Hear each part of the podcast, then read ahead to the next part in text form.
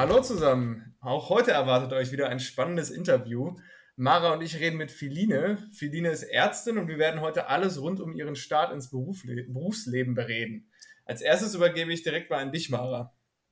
Hallo zusammen, hallo Torben und vor allen Dingen hallo Filine. Wir freuen uns wahnsinnig, dass du heute die Zeit gefunden hast, mit uns zu quatschen. Wir fangen mal damit an, dass du uns ein bisschen was über dich erzählst. Ähm, das Wichtigste erstmal, wie geht's dir heute? ja, mir geht's sehr gut. Ich habe äh, den halben Tag frei. Insofern ist das immer eine schöne Sache. Das ist traumhaft. gut, dann machen wir mal weiter. Quasi deinen Steckbrief einmal ausfüllen. Feline, wie alt bist du? Wo hast du studiert und wo arbeitest du gerade? Ich bin äh, 35 Jahre alt. Ich habe ähm, erst Lehramt in Heidelberg studiert und jetzt dann in äh, Tübingen Medizin und arbeite jetzt aktuell in der Weiterbildung Allgemeinmedizin und bin da frisch seit zwei Monaten im ambulanten Bereich. Sehr cool. Ähm, wann hast du angefangen? Äh, mit 25, das war, glaube ich, 2011. Kann das sein? Da müsste man jetzt zurückrechnen, aber ich glaube, das passt. Okay, und ja, dann warst gerechnet, du. und dann warst du die ersten Jahre erstmal in der Klinik. In welchem Fachbereich warst du da? Genau, ich war hauptsächlich in der Inneren aufgeteilt, in Gastro, in Cardio und dann, äh, als ich wusste, dass es in die Allgemeinmedizin ging, habe ich noch mal ein paar Monate Geriatrie gemacht, um da so ein bisschen das äh, äh, Wissen zu streuen, mit dem ich oder auch das Publikum mal kennenzulernen, mit dem ich dann später auch wahrscheinlich allgemeinmedizintechnisch zu tun haben würde. Sehr cool.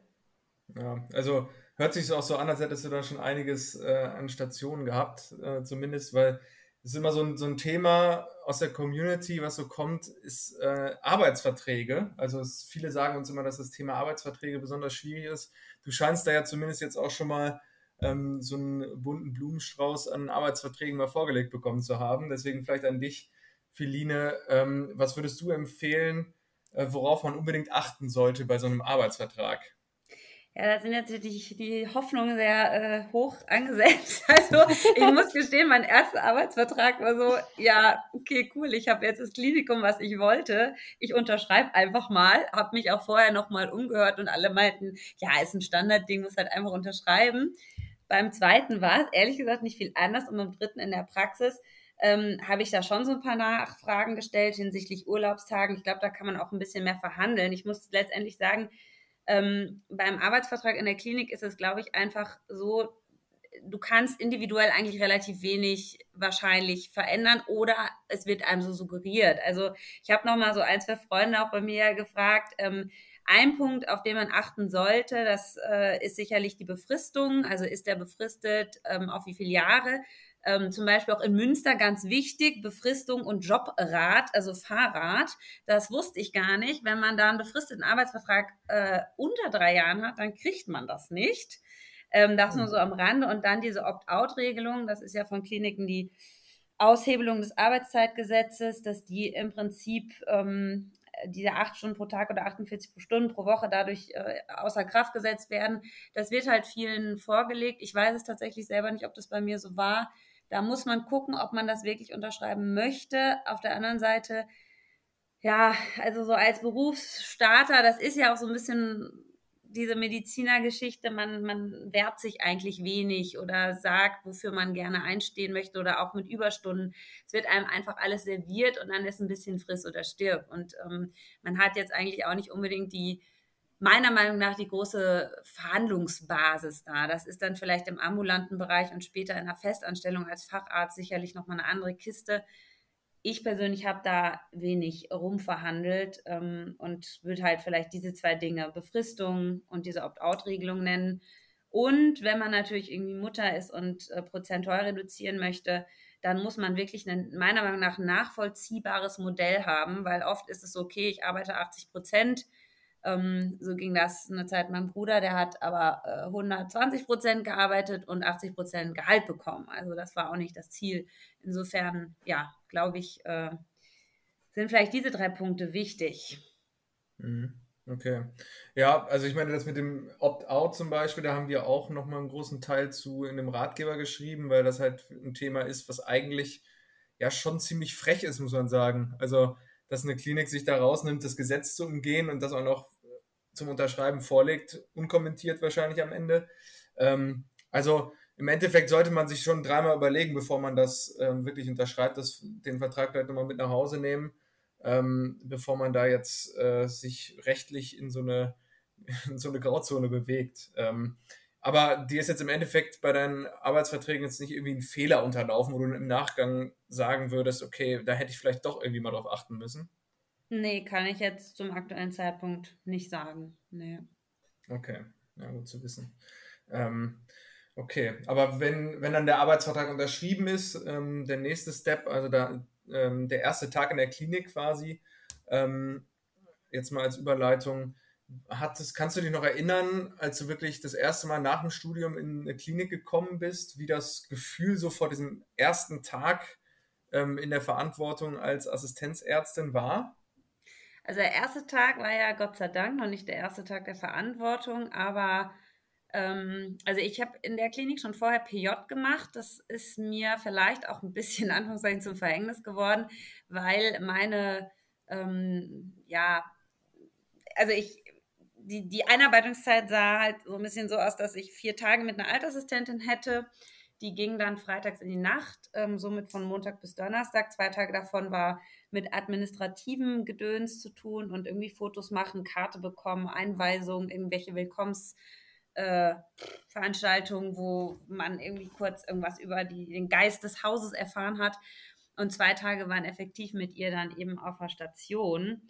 Und ähm, das war schon, äh, ja, also diese zwei Tage waren natürlich dann entspannt, aber dann ging es halt los. Und dann war natürlich erstmal totale Überforderung. Und ähm, als PJler hat man einfach die, die Verantwortung nicht. Und dann steht man da und denkt sich so, boah, verdammt, was mache ich jetzt hier eigentlich und womit fange ich an? Also man, man, man hat irgendwie das Gefühl, das ist ein Riesenberg vor einem. Und ähm, man muss sich erstmal wirklich einfach organisieren lernen. Und das lernt man halt über die Zeit. Und man hat erstmal das Gefühl, habe ich irgendwie, man hat das Gefühl, man hat tausend Dinge vergessen, man, man hat das Gefühl, man kann irgendwie äh, plötzlich gar nichts mehr und es ist ein Riesenchaos im Kopf und weiß, traut sich nicht irgendwie ein Blutdruckmedikament 0,5 äh, Schritte hoch oder runter zu setzen oder weiß nicht, was man bei den einfachsten Dingen zu tun hat. Also das ist, glaube ich, ganz normal und ja, so ging es mir auch in meiner ersten Zeit. Mhm. Kurz vor Verzweiflung regelmäßig. Ja gut, das kann man sich natürlich vorstellen. Ähm, hast du dich dann irgendwie explizit nochmal vorbereitet vor deinem ersten Tag jetzt in der Klinik oder in der ersten Woche? Ähm, hast du dann noch was gemacht? Ich äh, dachte ja, ich bin ganz, ganz fleißig und lese nochmal alle Gastro-Themen durch, weil ich wusste, ich fange in der Gastroenterologie an. Ich glaube, ich habe dann auch Amboss genommen und einmal durchgescreent. Man fängt ja dann doch immer viel später damit an, als man sich das äh, vorher, ich hatte viel Zeit, vorgenommen hat, weil alle anderen Dinge wichtiger waren. Also ja, ich habe mir Dinge durchgelesen, aber ich glaube, es war eher ein bisschen so, um die Panik zu bekämpfen und ob das jetzt so sinnvoll war. Ich glaube, Learning by Doing ist da dann doch irgendwie eher auch so das Ding gewesen. Mhm. Na gut, das ist Fluch und Segen zugleich. Ich meine, man lernt natürlich viel, wenn man ins kalte Wasser geschmissen wird, aber mhm. ähm, es ist natürlich, die Panik ist umso größer vor dem ersten Tag oder vor der ersten Woche, wie auch immer. Ne? Ja. Auf jeden Fall, mir graut es auch schon. Ich habe nächste Woche meinen ersten Tag. Ui! Wo geht's ähm, los? Bitte? Wo geht's los? Äh, in der Kinderheilkunde. Ah. Ja. ja. Cool. Bin gespannt, wie ich mich so schlage. ähm, Nochmal zum Thema Einarbeitung. Du hast jetzt eben erzählt, dass das bei dir eine knappe Kiste war. Ähm, weil du das Theater gemacht hast und vielleicht auch, weil einfach die Möglichkeiten von den Altassistenten nicht so da war. Das heißt, du hattest diese Altassistentin für vier Tage und so ein Patensystem oder irgendeinen Oberarzt, den du ansprechen konntest, den gab es nicht?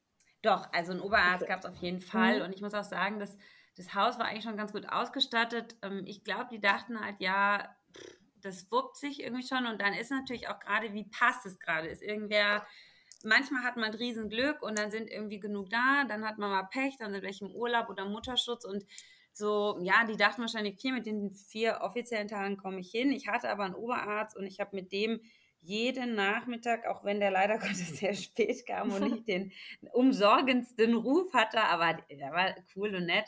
Ich hatte mit dem jeden Tag Kurvenvisite und das war auch wichtig. Das heißt, man macht da morgens sein Ding und man kann den auch anrufen und ich wurde da auch nicht irgendwie zur Sau gemacht oder so. Und das ist, finde ich, auch ganz wichtig, dass man da einfach ähm, keine Sorge hat. Und im Arztzimmer saßen ja auch noch andere Assistenten, wir waren da zu dritt und die kann man dann einfach auch fragen. Und ähm, das habe ich für mich auch so weiter mitgenommen für meine zukünftigen äh, Neulingskollegen, dass man da dann einfach wirklich äh, denen suggeriert, dass sie immer fragen können. Und es ist wirklich total egal ist, welche Frage da kommt.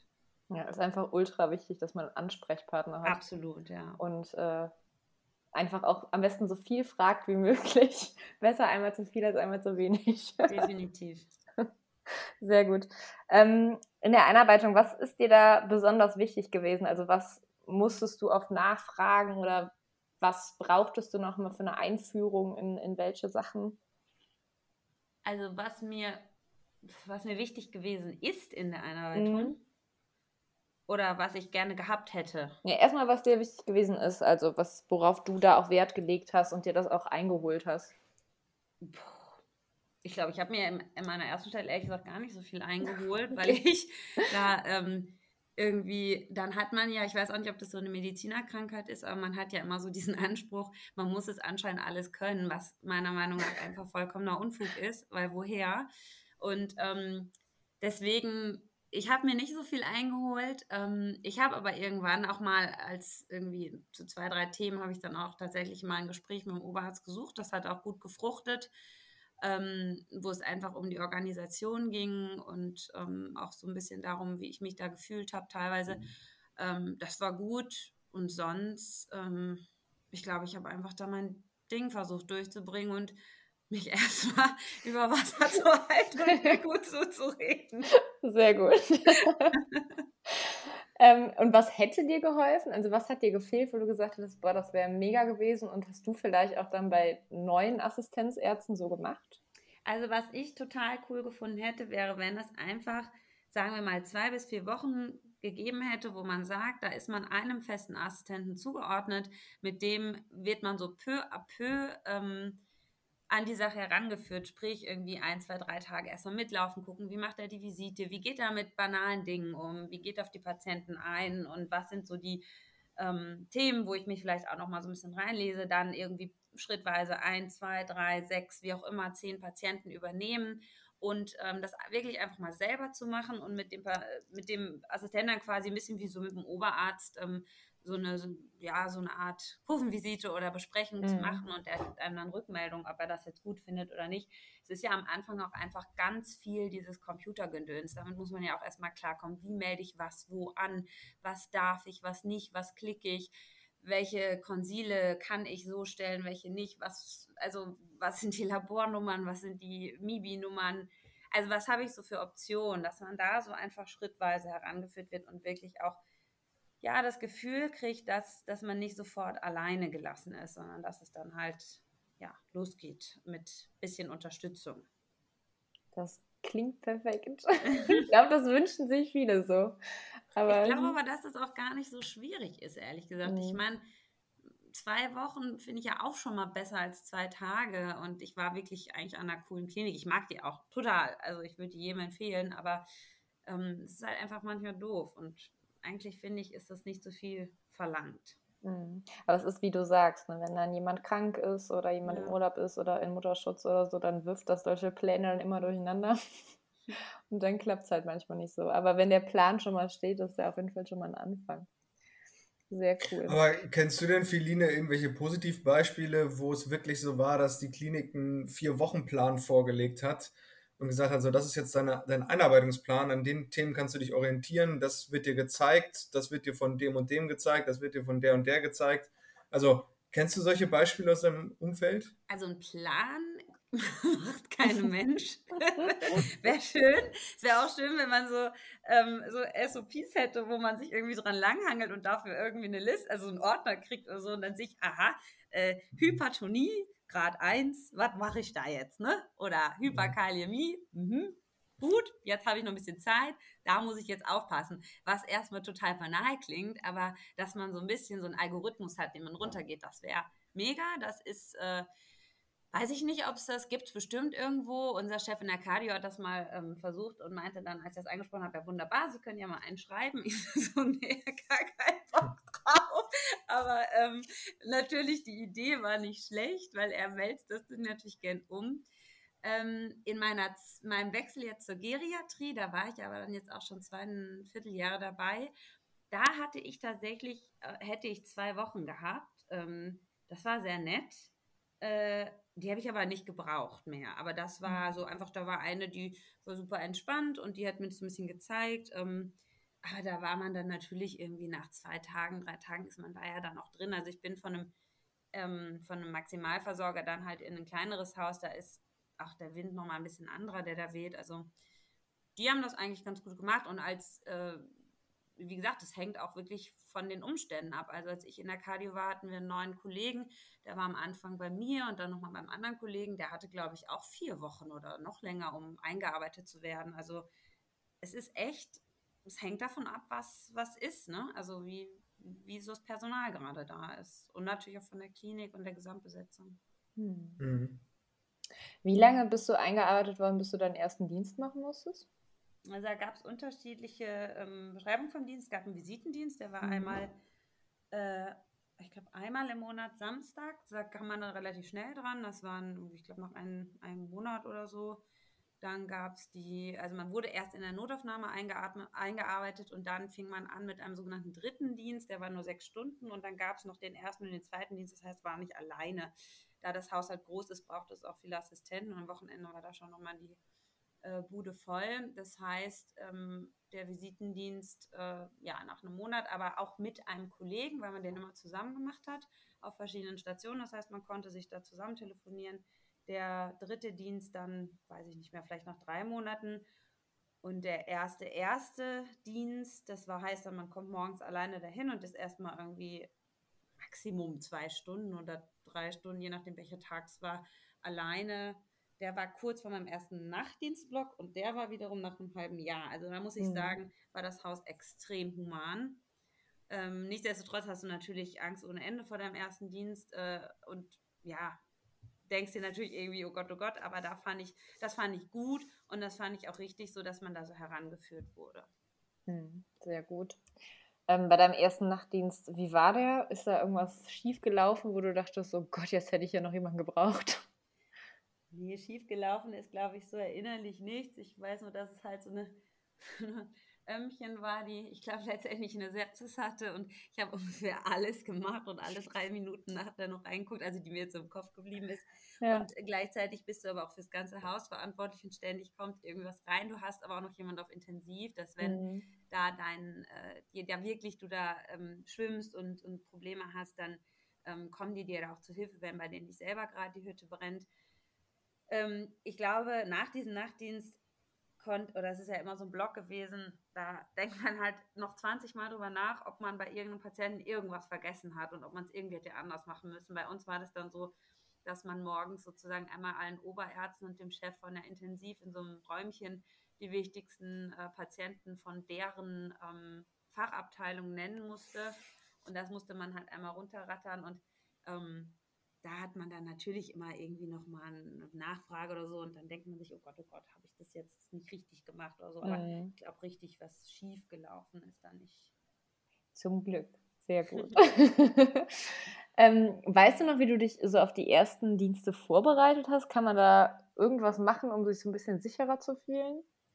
Also bei uns speziell gab es eine Altassistentin, die hatte selber ein Skript mit den wichtigsten Fällen der Notaufnahme geschrieben. Das fand ich echt gut. Das habe ich mir auseinandergeschnibbelt und ich habe so einen, das kann ich auch jedem raten, so ein Telefonbüchlein sozusagen, also mit A bis Z und da dann einfach immer Themen reingeschrieben. Keine Ahnung, unter C schreibe ich dann COPD und dann schreibe ich dahin irgendwie akut exazerbierte oder infekt exazerbierte COPD. Was mache ich? Was kann ich denen an Therapien initial anbieten? Mit was können die inhalieren? Wie viel Cortison spritze ich denen und so weiter? Mhm. Ähm, und das habe ich auch für sämtliche Nicht-Akutfälle einfach, wo ich immer wieder reinschaue. Das mache ich tatsächlich in jeder Station, habe ich auch jetzt wieder. Wenn es irgendwie um Therapien geht, dann kann ich halt gucken, wie macht man das dort so in dem Haus. Und ähm, zum anderen, das hatte ich bei den Tipps auch schon gesagt, finde ich dieses Buch Klinische Notfälle super. Man hat einfach das Gefühl, man hat da was in der Hand, man hat diesen Algorithmus ähm, und ich kann das kurz einmal nachlesen und kann reinschauen, ne, ob das jetzt irgendwie, ob ich da jetzt auf der richtigen Fährte bin. Mhm. Und ja. Ähm, ja, ansonsten hatte ich eine sehr, sehr nette Kollegin, bei der war ich dann kurz vorher noch, weil mir echt, also ich habe einfach mir ging die Pumpe vor diesen Nachtdiensten und ähm, das war einfach, tat dem Herzen gut sozusagen, dass ich da kurz bevor es zum Krankenhaus ging, ich bei der noch abends saß und sie mir gut zugeredet hat. Sehr gut, das hilft auf jeden Fall. Also Kollegen, gute Kollegen sind wirklich, wirklich viel wert und da muss ich sagen, hatte ich wirklich immer sehr großes Glück. Sehr coole Teams. Man sollte ein, ein gut geschriebenes äh, Fallbuch dabei haben und ein paar nette Kollegen in der Hinterhand. so in der Art. Sehr ja. cool. Ja, du hast es ja auch eben schon angesprochen, Feline. Ähm, also das, das Ganze haben wir auch nochmal in unserem Ratgeber zum ersten Dienst beispielsweise beschrieben. Da hast du ja auch dein, ähm, schon deine Tipps gegeben, die stehen da nochmal verschriftlicht. Ähm, aber auf jeden Fall ähm, nochmal herzlichen Dank, Feline, dass du dich jetzt auch für, den, für die Podcast-Folge jetzt äh, bereitgestellt hast. Also ich denke, das hilft nochmal vielen, einfach so ein bisschen den Eindruck ähm, zu bekommen, wie das denn so ist nach dem Studium und was man vielleicht beachten sollte, worauf man achten sollte. Ähm, also sehr cool. Und ähm, ja, falls, falls ihr ähm, Zuhörerinnen und Zuhörer ähm, noch mehr wissen wollt, wie gesagt, der Ratgeber steht online. Und äh, ansonsten haben wir auch auf Instagram immer viel, ähm, worüber wir schreiben, auch zum Berufsstart. Und erstellt euch gerne ein Profil bei uns und werdet äh, Teil des Netzwerks. Und ähm, was den Podcast angeht, bis zum nächsten Mal, wenn es wieder heißt, gemeinsam abgehen bis zum Traumjob. Bevor wir diese Podcast-Folge beenden, möchte Feline aber gerne noch was ergänzen. Das, was sie bisher noch nicht gesagt hatte und was ihr aber nochmal besonders wichtig ist zu sagen, was den ersten Dienst, aber auch die ersten Tage in der Klinik betrifft. Was ich wirklich, wirklich super wichtig finde, ist, dass jeder, der anfängt, weiß, dass er nichts wissen darf. Es ist vollkommen okay. Weil ich bin da immer mit diesem Gedanken, was ich gerade schon mal reingegangen habe, gedacht, boah, scheiße, das musst du doch wissen und warum weißt du das nicht und das musst du auch können. Nein, ich muss es nicht können und ich muss es auch so nicht wissen, weil ich damit keine Erfahrung habe. Klar habe ich Theorie gelernt, aber ich habe Theorie gebinged und dann kriegt man das halt peu à peu mit. Also es ist vollkommen okay und kann, man kann jeden Scheiß fragen und das ist in Ordnung und man wird kein schlechterer Arzt dadurch. Das ist mir irgendwie so eine Herzensbotschaft.